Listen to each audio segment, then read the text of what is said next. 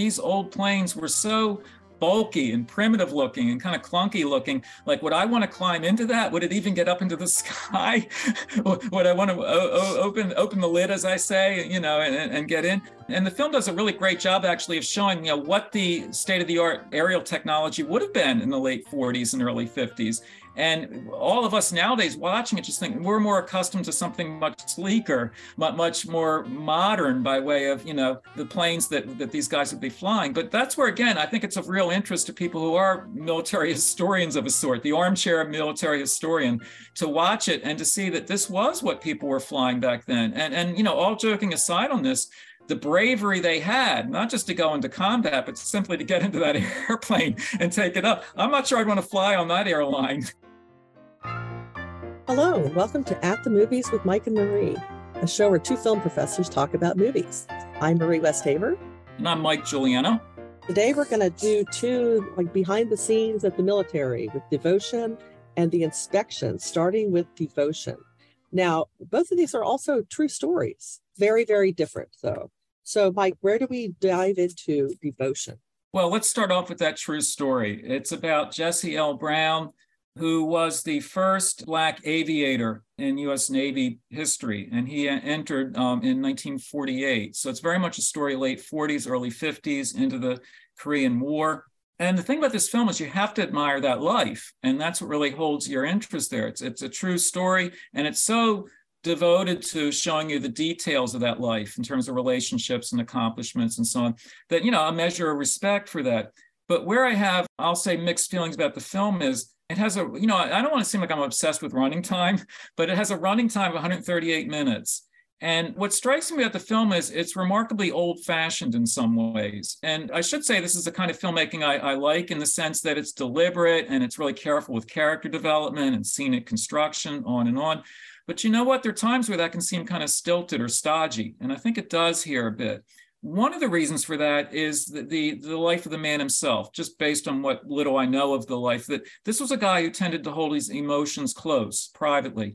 Now, you could say, you know, he grew up in an era with Jim Crow laws, and he, he's a pioneer breaking through and what had been a lily white military force and so on. And so he, he, was guarded, right? He kept his emotions close to the vest. So I understand and respect all of that, but cinematically, that can cause some problems. Jonathan Majors is the actor who does a really good job, but but oftentimes there are scenes where he's not going to open up. He's not going to say anything much. You know what I mean? He's just there and you can you can respect his perseverance and his, his, strength of character to be there but dramatically, sometimes scene by scene, you somehow want him to do more or, or say more, or express himself. And you realize it's a sort of uh, inherent in frustration, I think, in telling this life story. He's not going to give you a tell all confessional kind of thing, he holds it close. So that's one issue to, to deal with watching an overly long film. I'll be blunt about it. Uh, the other one has to, the other aspect has to do with the filmmaking itself. The film is so deliberate and, and just so predictable sometimes. You want to sometimes just like, when I say goose it a little bit, I mean just speed it up a little bit, move it along a little bit, because when you get into issues of like military training and, and entering into a war and so on, enough of that is kind of expected that maybe two or three scenes can get that across. But when you have like additional scenes reinforcing the same few points, I think as, as a viewer, I get a little bit impatient with it. So I just felt oftentimes I just wanted the film to have a little, a little more speed to it. Though as it does get into the Korean War, there is some really compelling footage of, you know, what's going to happen to him and just how things like that will play out.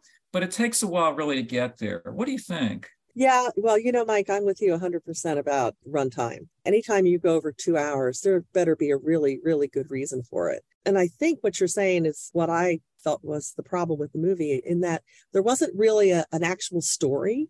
You were just kind of dropped into this man's life and you followed him around for a while.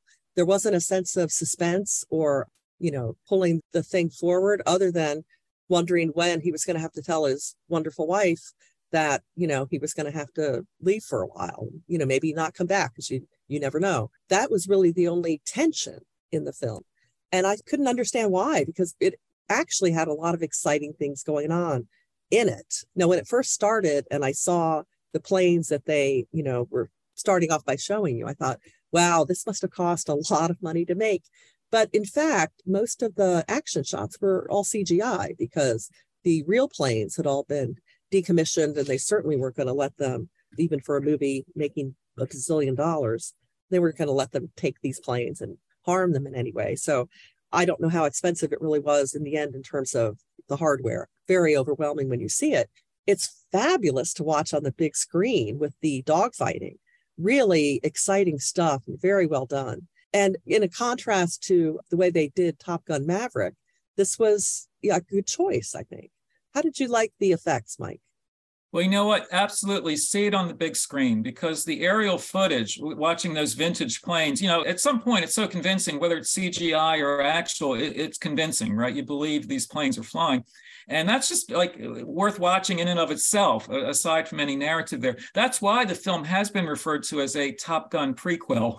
And it mm-hmm. has that quality to it. And, and it's really enjoyable to watch it, though. There are some enjoyable incidents along the way. I think Marie hit on an, a, a really crucial point here, namely that there's not much narrative tension for much of the film there is the kind of racial tension of you know being the first if you will you know integrating the the, the air force that way.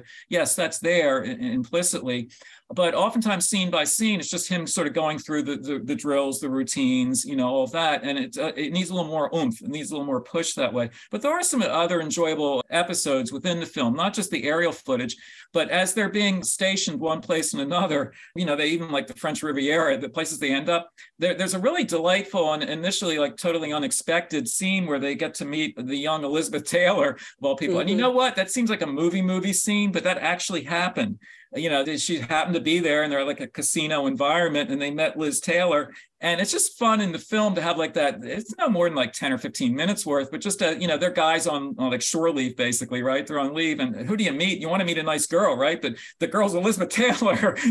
And again i just love that because it just seems like it's something that had to be fabricated and then i'm reading about the film's background and this man's mm-hmm. biography and it did happen that way. So life has those moments and so does the film. It doesn't have enough moments like that. As we keep saying it just takes its time taking him through all this that's where the film doesn't need to be radically overhauled so much as I would say edited.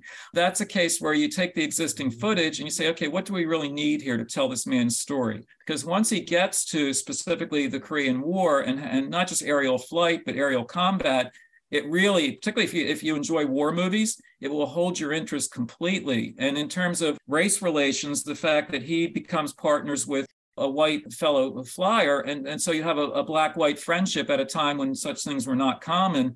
And, you know, that's a character played by Glen Powell. And as the two of them have their scenes together, I'm not saying great scenes in a dramatic sense, but important scenes in terms of showing how friendships were starting to form across racial lines and that was helping in its own way to integrate the armed forces. Bear in mind that it, you know the, the armed forces had been segregated up until President Truman had desegregated them. So so at the point where the story's taking place, blacks and whites had only been serving together for a matter of a few years. And that's important historical background here. So when this friendship forms between the black flyer and the white flyer, yeah, that's going to hold your interest for sure. And again, it, it's not what I would call Academy Award worthy performances or anything else, but on a historical note, it's important stuff to have. And that kept me with it as well. But it takes a while to really get into the war, if you will, into the, the footage that it really dramatically has some heft to it. It's just sort of a long, deliberate crawl to get there. What do you think, Ray? Because again, I feel like this film just takes its time getting to what we really wanted to get to. A long, deliberate crawl is a great way to say it. And it's ironic because it's an action movie. And yet somehow you feel like it drags in places thank you for bringing up Glen Powell because the whole time I was watching the movie, I thought this was just such great casting because immediately you're remembering him as Hangman from Top Gun Maverick and also him portraying John Glenn in Hidden Figures. So you immediately think he is right for the part. You have a, I don't know, you almost had, he almost has a background of seeming like he would be believable in this kind of character, sort of heroic, also very uh, down to earth and you know you want to be friends with him. He just seems like like a good guy but he also seems like the characters that he's played in those other movies yeah, in fact, you know, I think casting agents probably have him in, in, the file under white wingman. You know, they probably they have, they have a little note card just for him. Do we need another white wingman? And you know, as typecasting goes, I shouldn't joke about it because he's exceptionally good at playing that kind of character. I like the way you put it, Marie. You want this guy to be your buddy. You just feel like if anyone can help like reduce the tension in terms of racial tension, he can do it because he's just like a straightforward, honest, nice guy, and he's going to cut through all that nonsense of, of you know racial tension. It's just like, hey, you know, we're we're partners, right? We're flying together together. We got to look out for each other. He just takes it down to basics in a way that's so compelling, actually, that I actually end up really like I enjoyed tracking, I enjoyed following that friendship because it's you know emotionally something I wanted to see, and it does have again that real life basis. I also liked the you know the, the Liz Taylor scene. They picked someone who looked believably like Liz Taylor. I also liked you know the fake President Eisenhower at the end. I thought I always like when they try to make somebody seem like it's the real person. But I wanted to ask you, Mike, in particular, what you thought about getting to see those planes and how you had to kind of clamber into them. You know, it wasn't like they were easy to get into or they look incredibly difficult to get into. You have to be extremely limber. And what it made me think of more than anything was was Snoopy, you know, going after the Red Baron in his Sopwith Camel. You know, it was just very uh it looked so primitive it looked so unsafe. And when they would, you know, sort of push the top back so they're actually exposed to the air, I thought, this is insane. I can't believe they could actually fly these things at all. Did that shock you at all, Mike, or are you already up on all this aviation history? Well, I, I, wasn't shocked by it, but it was still bracing because I had the same reaction as you did, word for word, that these old planes were so bulky and primitive looking and kind of clunky looking. Like, would I want to climb into that? Would it even get up into the sky? would I want to open open the lid, as I say, you know, and, and get in? And the film does a really great job, actually, of showing you know what the state of the art aerial technology would have been in the late 40s and early 50s. And all of us nowadays watching it just think we're more accustomed to something much sleeker, much more modern by way of, you know, the planes that, that these guys would be flying. But that's where, again, I think it's of real interest to people who are military historians of a sort, the armchair military historian, to watch it and to see that this was what people were flying back then. And, and you know, all joking aside on this, the bravery they had, not just to go into combat, but simply to get into that airplane and take it up. I'm not sure I'd want to fly on that airline. Definitely not. Definitely not. So, Mike, I wanted to ask you what you thought about the title because I think it was a miss. It doesn't give you an idea of what you're going to get. In fact, I think it's a little bit of a red herring. I agree so strongly with that, Marie. The title devotion. Well, devotion to what? You know, it just it's too generic and potentially misleading because usually that word has spiritual associations, and I'm not disassociating that here and the intention presumably was you know this man's devotion to his wife to his country to serving in the military i understand all that that you, you can make a strong case that way where you can't make a strong case, I think, and I'm agreeing with you here, Marie, is in terms of what I call marketing. In other words, you know, of all the movies crowding for your attention, you know, the movie marketplace, if you just see the title Devotion and you don't know anything or know much about it, you're going to probably form the wrong impression. And you may just simply like, in effect, turn the page or, or hit the button and watch another movie, that kind of a thing. I don't think it really indicates, you know, what you're going to get in this film, what to expect. So I don't have a short list of better titles, but I know that Devotion would not be on a list of titles I would pick for it. I don't like titles like that that are so so basic, so so like like omnidirectional. It could be this, could be that. You want a title that either like really gets your interest, like, huh, I wonder what that is, or at least uh, flat out tells you this is what it is. But devotion is just too vague a title. It doesn't really, it just takes you off in various directions. And then when you watch the movie itself, the word devotion never occurred to me as I was watching the movie itself. What am I getting at? It's just like, yeah, I know this man's dedicated and wants to do this and that, serve his country, but I wasn't thinking this is devotion. I mean, I know it is in a way, but it's not the word I was using. Yeah, especially since I think the climax to me was the crash and then the various ways they tried to deal with the aftermath of that, the rescue, the, people waiting to find the news, the no man left behind, all of these you know, critical moments of valor that were supposed to happen. What do you want to say, Mike? Well, um, I want to say that the title "crash" has already been claimed. so, Marie, pick a pick a synonym, pick another word. You're right. Crash isn't going to work. I don't know. I think what would have been smarter would have been to do some sort of spoof or takeoff on the Top Gun, you know, Top Gun Maverick. I don't know, gun tops, Sopwith Camel. I don't know. No, but you know, that, well, that would have been misleading in a way because the film is dead serious. You know what I mean? It's really a very respectful and serious. So I don't I don't think like a, a sort of quasi satiric title would be appropriate either. What do you think here? Because I mean, the film. I mean, and we have to respect this man's life story, and the film certainly does. So you need a title that that has to be like straight on, just the way the film is straight on. You know, it's it's not jesting or being. It's not a meta reference of any kind. It's it's this man's life. Yeah, you're right. You're right. Maybe they should have done something with his name to give you an idea that it was about a historical, you know, story about, you know, pilot, about the pilot, first pilot, first black pilot. I don't know. Difficult to come up with a good title, but, but devotion, no, isn't it?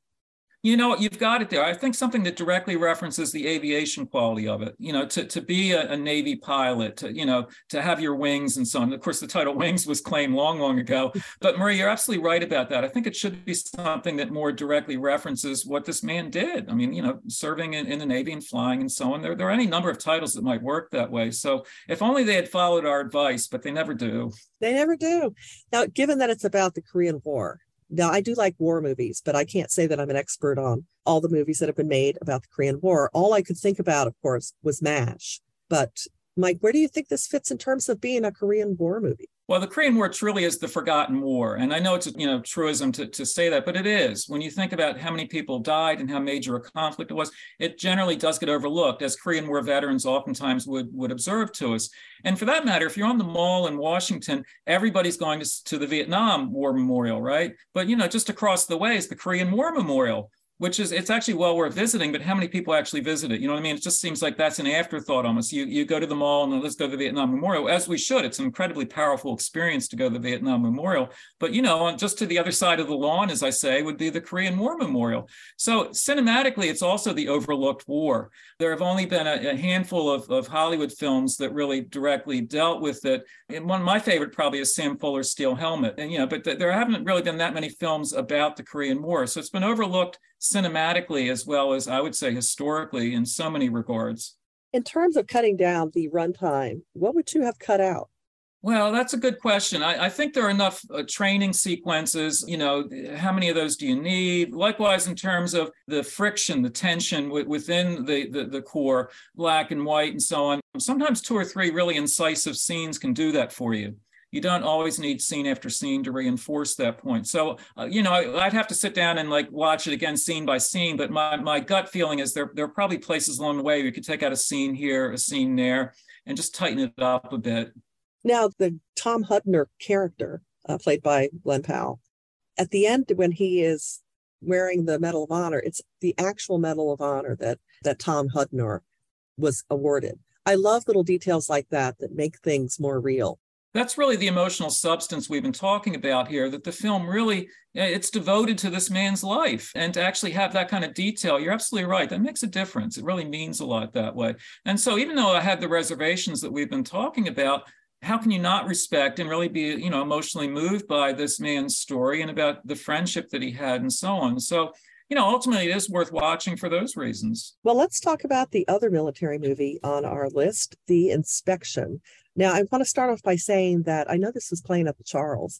It was not playing at either of the theaters in Columbia. I had to go to another city to go see it. Uh, so not another that, state, at least. but that sort of surprised me. I wasn't sure why that was the case uh, because it was opening in a Regal Theater in Silver Spring, but not in the one near me. So my first question, Mike, was do you have a sense for why this does not have a big enough release that, you know, I had to, you know, go further than my hometown to go see it? honestly, I don't have a short answer that would that fully satisfy you, but at least you stayed within state lines, so that that's that's reassuring. The film itself, The Inspection, is based on real life again. Uh, both of our films today, of course, are military stories based on real life incidents, and this is an autobiographical first a feature film by Elegance Bratton, who's the writer and director of it. He himself has described the film as Full Metal Jacket meets Moonlight. And I think that really does it there in the sense that it's very much about a 25 year old man. The character's name is uh, Ellis, and he is gay. And so earlier in his life, he was thrown out of his house by his mother, played by Gabrielle Union. And so since the age of 16, he's basically been living on the street, homeless shelters, and so on. So his life has been drifting in the sense that in his late teens into his 20s, he's just scraping by as to where he's going to rest his head every night. And his mother, who's, who's a uh, New Jersey corrections officer, she has a really strong moral compass. And, and her moral compass just will not accept him as a gay man. And so he's been basically thrown out of the house and not welcome back. And so uh, on his own, he decides what he should do is join the army. He should, he should really become a Marine. And like, not just join the army, but I want to join the Marines. I want the toughest of the tough. And here's where the film, I think, is interesting and yet frustrating. What's interesting is the fact the biography I've been tracing for you, and that you know he's going to try to make it in the army. Now, this isn't. He joins the Marine Corps in 2005. Bear in mind, this is at the height, I'll call it that, of don't ask, don't tell. So it's a really awkward moment in military history in terms of if you are a gay person in uniform, how do you handle that? You know, do you say and, and like whether you're the actual soldier or an officer, or whatever, like what can you say? What could you ask? I mean, everyone's sort of, you know, awkward uh, with this situation. So that's kind of interesting. Here's where the film for me is a bit of a of a letdown. Almost the entire running time of the film, and it's not it's 95 minutes, not particularly long film, but almost the entire running time takes you through what I call boot camp, takes you through the training and just scene after scene after scene. And yes, I understand, you know, on an emotional level, how this man is is like so deeply afraid of, of what will happen if his sexuality is exposed and, he, and he's you know ostracized or punished whatever and that, that works well within the film but almost all of that running time is just him going through uh, all the physical exercise and all the training and so on that you need to get through this program. And uh, that's the, the, the sort of full metal jacket component. And of course, as a closeted would-be Marine, that's the moonlight component, if you will. What is lacking, I think, is first of all a full enough sense of this man's background you know, whether with his mother back home or just with friends he's had, where he's been living, anything. It's a long list of things I'd want to know more about there. My imagination can fill in the blanks, sure, but it would be nice to have some reference to all of the above.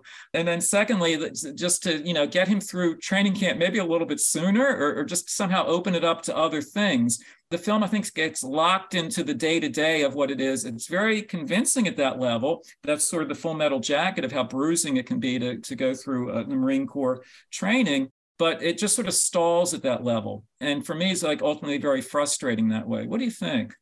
Well, I absolutely love the runtime for its own sake, but I'm with you. Apparently, he had been homeless for a decade before he decided to, you know, try to join the Marines. And that's just sort of they start with that being the past. You don't know anything about that. You join him as he's trying to get his mother to find his birth certificate so that he can enlist. And as far as don't ask, don't tell, well, everybody asks, and there's more than one gay person in the movie. So you know, people are also telling. So I thought it was interesting to see. I mean, that's how I assumed it was anyway, that just because you tell people don't ask, don't tell, nobody actually followed that, which of course leads to scenes of horrifying, in my mind, brutality that I found very hard to watch.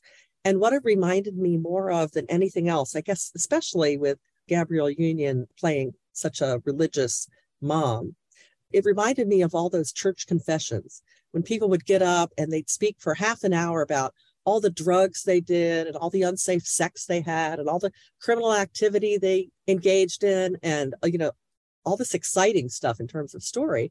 And then it would end with and then i got saved.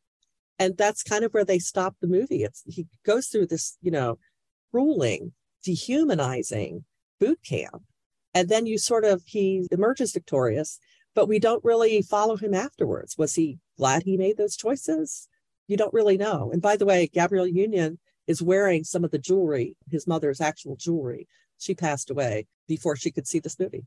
Yeah, I like Gabrielle Union's performance quite a bit. I wanted more of that character uh, among the many things I wanted more of. And Maria, I think you've perfectly identified the frustration of watching it. We do want to learn more about his earlier life. It's just it's the point of departure for the film. We just, in very hasty fashion, learn he's essentially been homeless for ten years and decides to go into the Marine Corps, and that that'll that'll be a new life for him. Okay, that's all true to life and, and dramatically true, but you want to know a little bit more of what we're calling the backstory.